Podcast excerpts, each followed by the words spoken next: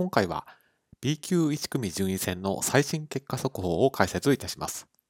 まずは昇級争いです。えー、先日、トップを争う長瀬拓也王座と郷田正孝九段の直接対決を永瀬王座が制しました。ですので、昇級争いはこんな感じになっています。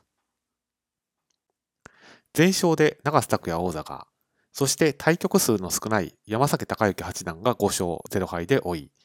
そして1敗で郷田正孝九段が追いかけるという展開になっています。で、この後の2番手集団が3敗ですので、まあ、少し気は早いんですけれども、この3名の方に、ま昇級争いが絞られつつあるということは言えるかなと思います。それでは次のスライドで、この3名の方が今後、この直接対決をどの程度残しているのかをまとめています。こんな感じになっています。えー、中作や王座と郷田正孝九段は先ほど申し上げた通り、まあ、直接対決が終わっています。一方で山崎隆之八段は、えー、まだ対局数は1局少ないということもあって、えー、この競争相手との対戦を共に残している状況です。で直近5局、最近の調子に的を絞って見てみますと、長瀬拓也王座が5勝0敗で、まあ、郷田正孝九段が、まあ、少し調子を落としていて2勝3敗、山崎隆之八段が4勝1敗という成績となっています。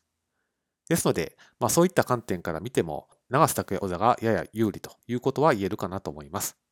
ですので、B 級1組順位戦はまだ5合目ですし、対局数もまだたくさんありますけれども、このまま長瀬拓王座がどこまで走っていくことができるのかに注目していきたいなと思っています。